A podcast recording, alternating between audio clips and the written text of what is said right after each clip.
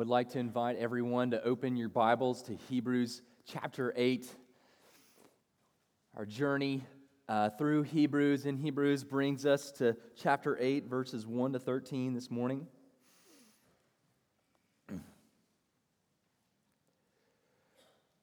I came across an article some time ago that was about a trend, uh, our changing trend for how we name boys. So, not too long ago, uh, boy names would be typical boy names Andrew, George, Peter, Michael, Chris. But now parents are changing the trend, at least in America. Instead of naming a boys with a classic name, parents are deciding to go with more action oriented names. These names include, and I just apologize in advance if you are in the crosshair of these. these names include angler, camper, tracker, trapper, catcher, driver, fielder, racer, sailor, striker, wheeler, breaker, roper, trotter, wrangler, lancer, shooter, slayer, soldier, tracer, trooper, blazer, brewer, charger, dodger, laker, pacer, packer, raider, ugh, ranger, stealer, warrior, dreamer, jester, and rocker. You'll notice that preacher did not make this list.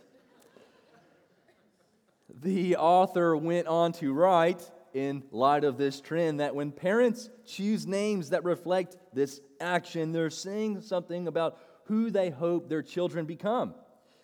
Many parents name their children with a subconscious hope that they live up to their name. There's a, a, peculiar temptation as a parent. It's usually subconscious, sometimes more overt, but for parents to put their hopes and dreams on their children, and that would cause them to give them certain names that they might live up to this name. Uh, they, they come to expect certain tangible outcomes from their children. And it's, it's usually a lot more than their children can bear or should bear. so, like parents who kind of want to put an expectation on their children for something tangible to come out from their life, the temptation of the Jews to whom Hebrews was written was to put their hope in something tangible, right? Something seen. So much of what we as Christians are called to believe and cling to is unseen. Very, very little of the Christian life might actually be called tangible. Proportionally speaking, it's, it's primarily spiritual. And you know, it's hard to cling to something, to put all your hope in something that you can't see or feel or touch, especially if you're being persecuted for it. We want something tangible, some observable, measurable thing something earthly. But this is a, a misplaced hope. It's a, a, misguided hope to want to do this. The, the tangible, the, the earthly, could never fully sustain human hope. And, and, and when the author of Hebrews is arguing this way, he's saying, seen and felt priests, right? A, a seen and a, a felt tabernacle a tangible law on, tablets of stone were not enough. The earthly could never achieve what humans desperately need full and final redemption. It's, it's more than the earthly could bear, it's more than the earthly should have borne. It is far and away better, more excellent that our hope is spiritual, heavenly because only the heavenly can accomplish and offer true and full redemption. It's better, in other words, that our hope is unseen. It's better that you can't see it. As we read and, and walk through our passage today, I, I, want to point out two reasons that the author gives for why our redemption is, is better. Particularly, why the unseen is better than the seen, why the, what you can't feel is better than the felt. Why, why, in other words, the spiritual, why what is spiritual, what is heavenly, is a more excellent redemption. So let's read Hebrews chapter 8, starting in verse 1. Now, the point in what we are saying is this we have such a high priest, one who is seated at the right hand of the throne of the majesty in heaven, a minister in the holy places and the true tent that the Lord set up, not man. For every priest is appointed to offer gifts and sacrifices. Thus, it is necessary for this priest also to have something to offer. Now, if he, if he were on earth, he would not be a priest at all, since there are priests who offer gifts according to the law. They serve a copy and shadow of the heavenly things. For when Moses was about to erect the tent, he was instructed by God, saying, See that you make everything according to the pattern that was shown you on the mountain. But as it is, Christ has obtained a ministry that is as much more excellent than the old as the covenant he mediates is better, since it is enacted on better promises. For if that first covenant had been faultless, there would have been no occasion to look for a second. For he finds fault with them when he says, Behold, the days are coming, declares the Lord, when I will establish a new covenant with the house of Israel and with the house of Judah. Not like the covenant that I made with their fathers on the day when I took them by the hand to bring them out of the land of Egypt. For they did not continue in my covenant, and so I showed no concern for them, declares the Lord. For this is the covenant that I will make with the house of Israel after those days, declares the Lord. I will put my laws into their minds and write them on their hearts, and I will be their God, and they shall be my people. And they shall not teach each one his neighbor and each one his brother, saying, Know the Lord, for they shall all know me, from the least of them to the greatest. For I will be merciful toward their iniquities and I will remember their sins no more. And speaking of a new covenant, he makes the first one obsolete. And what is becoming obsolete and growing old is ready to vanish away. First, a more excellent redemption needs a heavenly priest. In, in verse 1, the author brings his argument up to now to a climax. And don't you love it when people say, the point is we're saying is this, and this is what he does. Now, the point in what we're saying is this we have such a high priest. Everything he said in chapter 7 about this, this new Melchizedekian priesthood. If you need to catch up on that, I invite you to listen to the sermon from last week. Just wait till this one's over. But he's, he's saying Melchizedekian priesthood and how Jesus is this new Melchizedek. And the point is this we have this priest. That's great.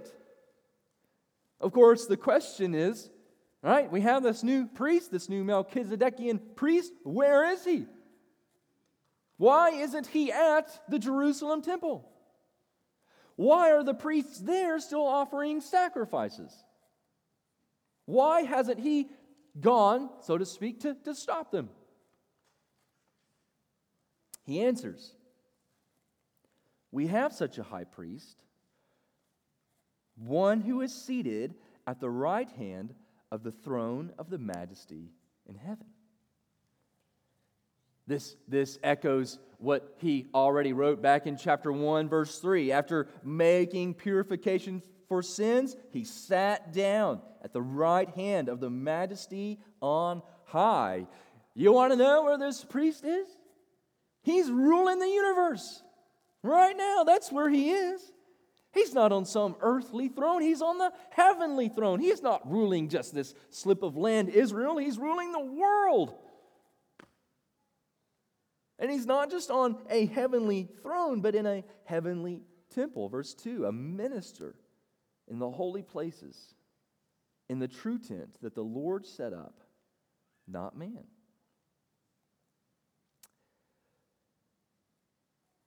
Even when, you know, in, in Israel, in the history of Israel and the law, even when the, the high priest enters he goes into the Holy of Holies one time a year. He never enters heaven. He could never even enter God's presence on earth but one time a year. And, and even in the Old Testament, God's presence is it has to be mediated. Right? God's presence is mediated through angels. So he's not even really fully in God's presence.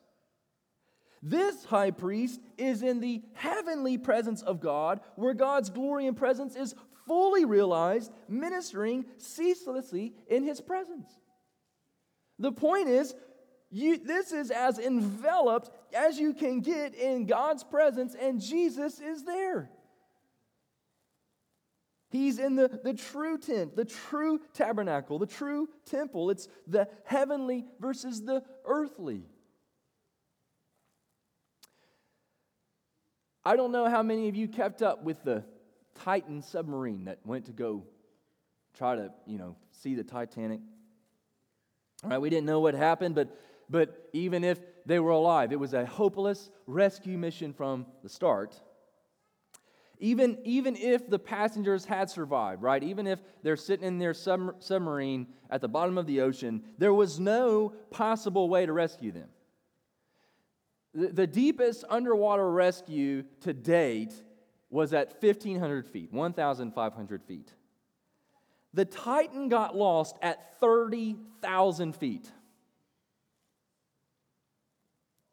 Humans, just like the earthly priests, had reached as far as they could go, and it wasn't far enough.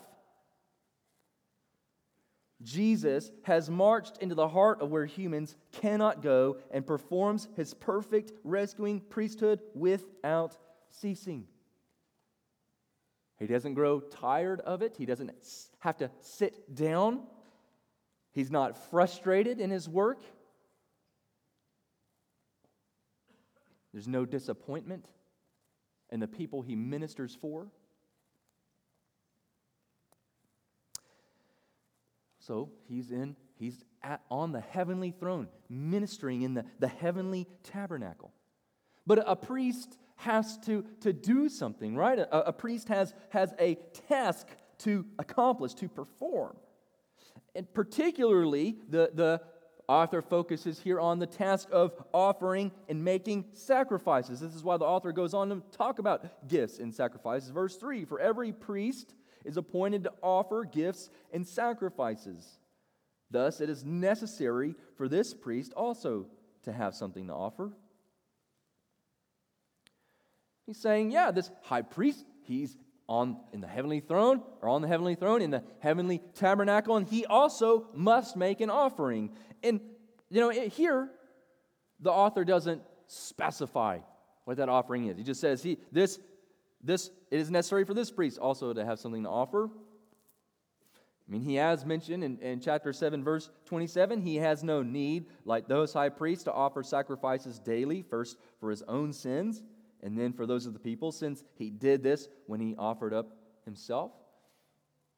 So he, what the author's doing is he's, he's shifting his focus, right? Chapter 8 is kind of a hinge chapter, and he's shifting his focus because gifts and offering and sacrifice is going to become the next major focus in Hebrews. But, but the question remains, right? He's, he's got to make offers, he's in this heavenly temple. Why haven't the Levitical priests stopped? Right? Do, do, do what does what they do still have any value? I'm Glad you asked. Verse 4 Now, if he were on earth, he would not be a priest at all, since there are priests who offer gifts according to the law. In other words, reason he's not at the Jerusalem temple and he's not coming to those priests is because he can't be an earthly priest because the whole point is that there's a new priesthood in place of the earthly. He's not, in other words, he's not a priest according to the law, so why would he perform his priesthood according to the law? So this is why he continues, right? They serve, right now, if he were on earth, he would not be a priest at all, since there are priests who offer gifts according to the law. They serve a copy and a shadow of the heavenly things. For when Moses was about to erect the tent, he was instructed by God, saying, See that you make everything according to the pattern that was shown you on the mountain. So, do they still have value? No, they do not. Because their earthly ministry is only a copy and shadow of the substance. And now the substance is here. That's this, like, okay, right here, verse, verse 5, right? See that you make everything according to the pattern that was shown you on the mountain. You know what's behind that word pattern? The word type. Uh oh. You guys remember that last week? Type, typology. What was shown to Moses could only be a type or a figure of the reality. It's like God showed Moses the Notre Dame, and Moses had to build it with Legos. We don't need the model now. We have the real thing. We don't need a copy. We don't need a shadow. It would be easy as a persecuted Jewish Christian, right? Even as just a persecuted Christian, to want something real and tangible to hold on to. It's, listen, as a Jew, this is what they had known their whole life. Their whole life, they're instructed to go to the temple and have these priests perform these duties on their behalf. Would it be so bad to go to these guys again? Maybe I could still, like, maybe remain a Christian and, and go to these priests too, so that I'm not excluded from my friends and my family and, in Jewish worship. The author's answer is an emphatic no. If you go to the familiar, to the seen, to the tangible, to the earthly, you are going to but a shadow.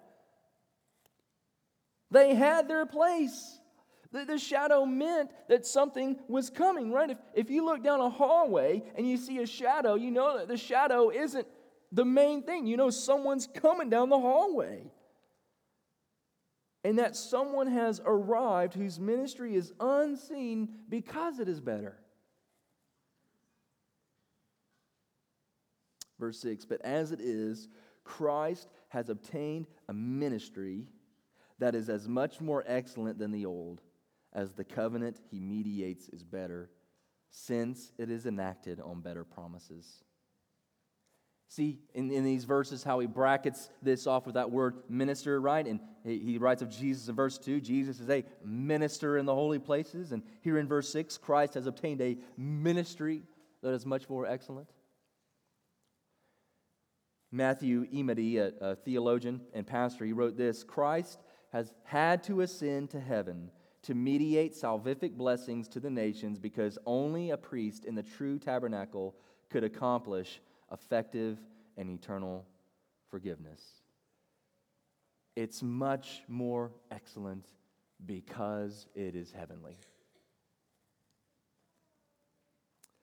And the author mentions covenant right here. He's saying the ministry he's obtained is better because the covenant on which it's premised is better. He talks about this in, in verses 7 to 13, this covenant.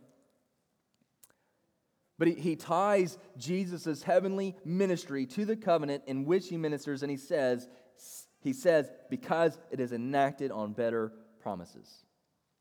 So, so Jesus is this priest, not trying to settle a dispute between two parties. It's not as if God and man are in, in, in Jesus' ministry deadlocked. The fact that he is priest of a new covenant means that this dispute is settled right? He stands as a priest as a guarantee that it works, that there is no enmity. It's just as we read in chapter 7, verse 22 Jesus is the guarantor of a better covenant. And it's precisely because he's a heavenly priest, an unseen priest, a spiritual priest that makes that possible.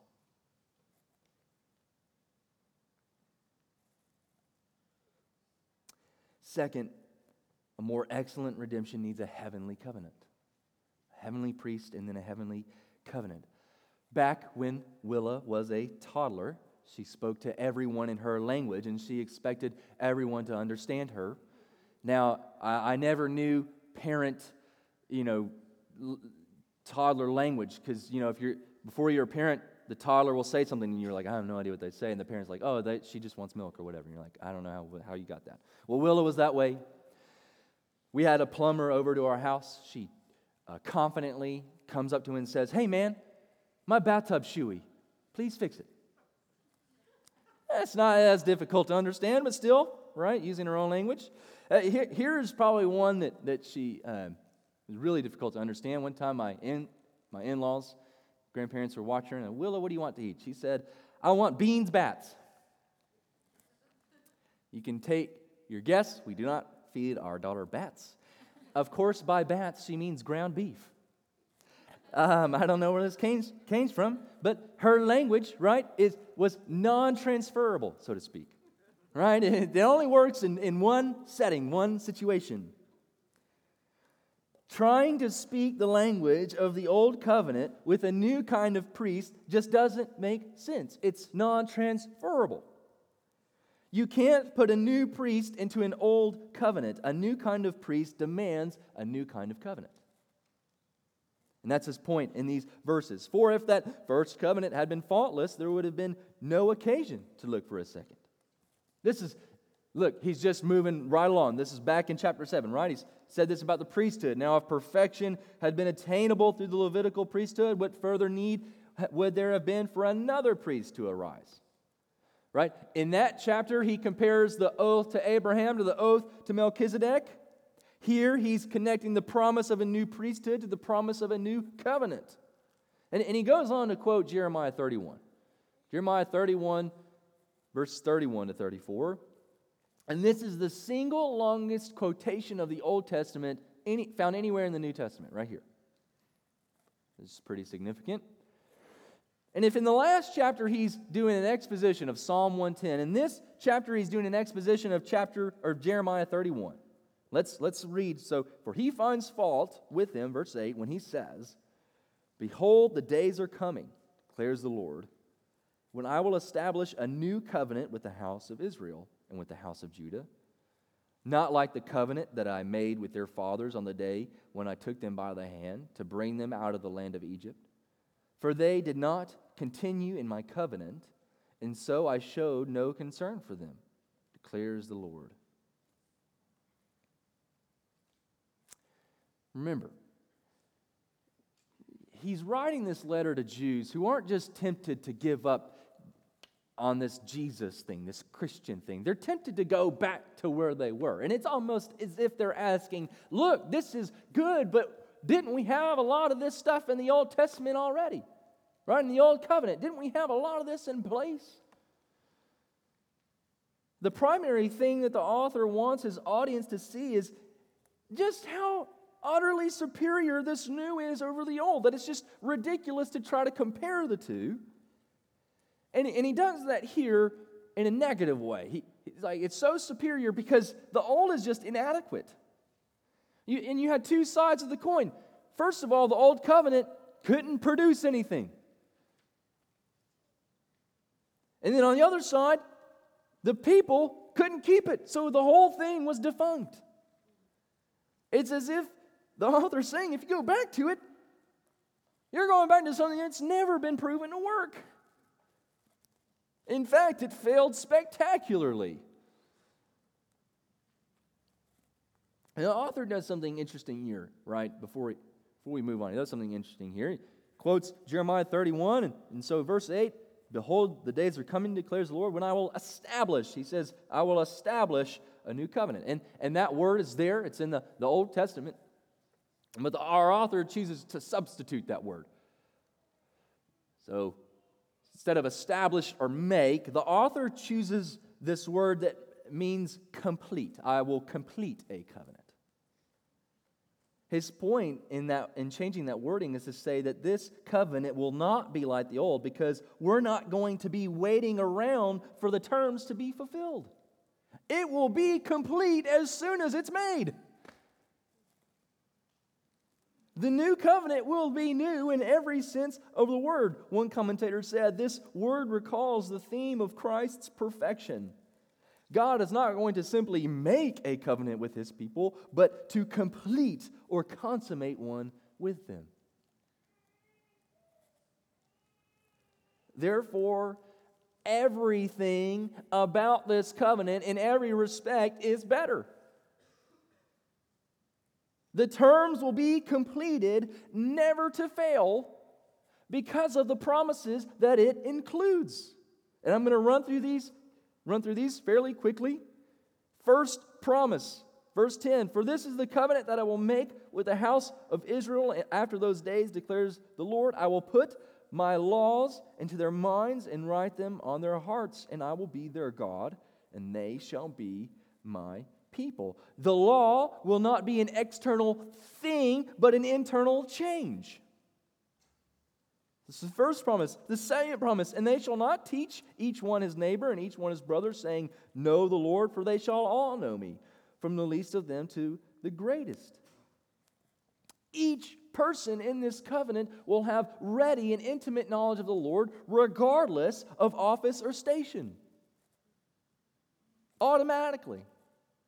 It's the second promise. And the third promise for I will be merciful toward their iniquities, and I will remember their sins no more. Paul Williamson, another theologian, wrote Sin cannot imperil the divine human relationship guaranteed by this new covenant, for sin will not be brought into account. This covenant will be new in every conceivable possible way. It's not a reformulation of the old, not a reconfiguration, not a, a, tweaking. If we just tweak it here and there, it's a new and qualitative superiority. And all of this is accomplished because God has supplied our heavenly priest. A heavenly priest accomplishes, seals, ratifies, and completes a heavenly, heavenly covenant. And the terms of this covenant, like our priest, are unseen. Right? We can't see the law because it's written in our hearts. We can't see our God, yet we know him intimately. We can't see Jesus as offering for our sins, but our sins are forgiven. It's unseen, it's spiritual, it's heavenly. Perhaps we can see now how the author is building up to chapter 11 and the need to live by faith. Yet I think this shows us one reason we like to gravitate toward legalism. Legalism is nice and tidy. It gives us clean, demonstrable rules to live by. We can see the results. Modesty is not a posture of the heart, but a length of the dress, two inches below the knee. Purity is not a love for holiness, but, but seeing how far you can go without actually sinning. Righteousness isn't a, a declaration, but being right politically or culturally. Checking off boxes is easier because it's measurable.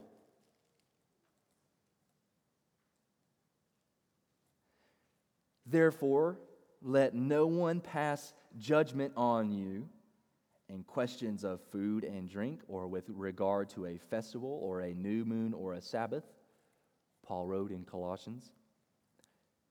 These are a shadow of the things to come but the substance belongs to Christ.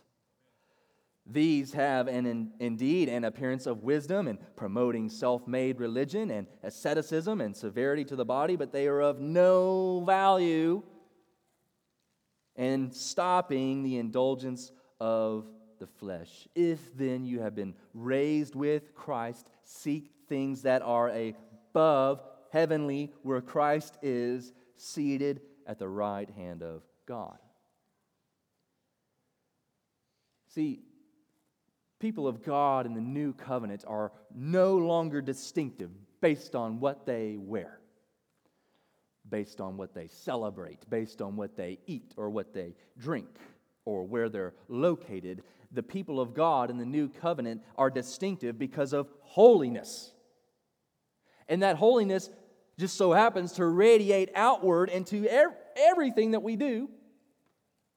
So, yeah, it matters how we eat and how we drink and what we wear, but none of those things have an effect on holiness. Holiness has an effect on them. This is something the old could never have accomplished.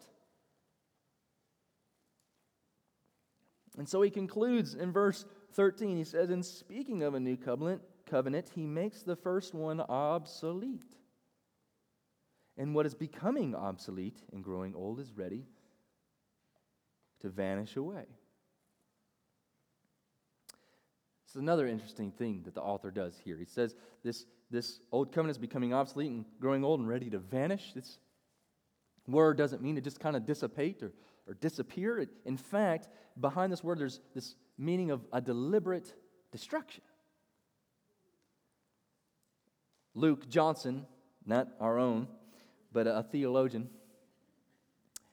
he wrote this the, the first covenant is not only old and weak, it is destined for imminent destruction. And, and, and what more evidence do you need with the literal physical destruction of Jerusalem and the physical dismantling of the priesthood in 70 AD? Our redemption is better because we have a heavenly covenant, and it cannot be destroyed, it cannot be threatened, and it cannot be undone. It's heavenly, it's protected, it's completed, it's sealed, it's ratified, untouchable. So we must set our eyes on what we cannot see because what is unseen is more valuable. It's more effective and more excellent than what is seen. You cannot see your heavenly priest, but he is standing in heaven as your perfect representative.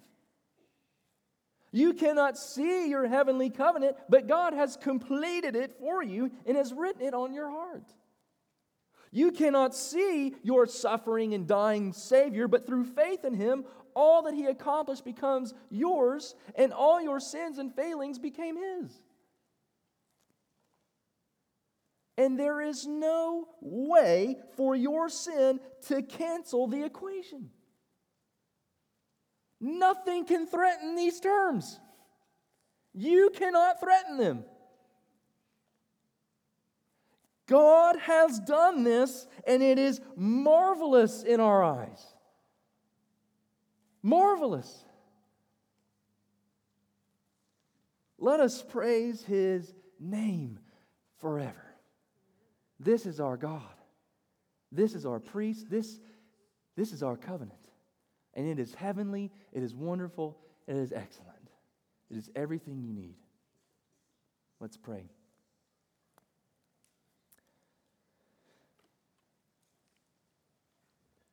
Father God, you have accomplished all of this on our behalf, despite us, so that, so that our sins and our failings, even our obedience, doesn't factor into the equation of all of this. You have set your divine love on us, your people you have given us a high priest to complete this in a, in a heavenly covenant that cannot be changed or undone. We stand freed. We stand forgiven. We stand fully righteous in these terms. Your law written on our hearts, a knowledge, an intimate knowledge of you, full, free, and final forgiveness of sins. And there's nothing we can do to change it. It is accessible to us, offered to us through faith in the unseen one, through faith in the only one who is real, through faith in the substance, through faith in Jesus Christ. Unseen but more alive than anything in this world. And it's in His name that we pray. Amen.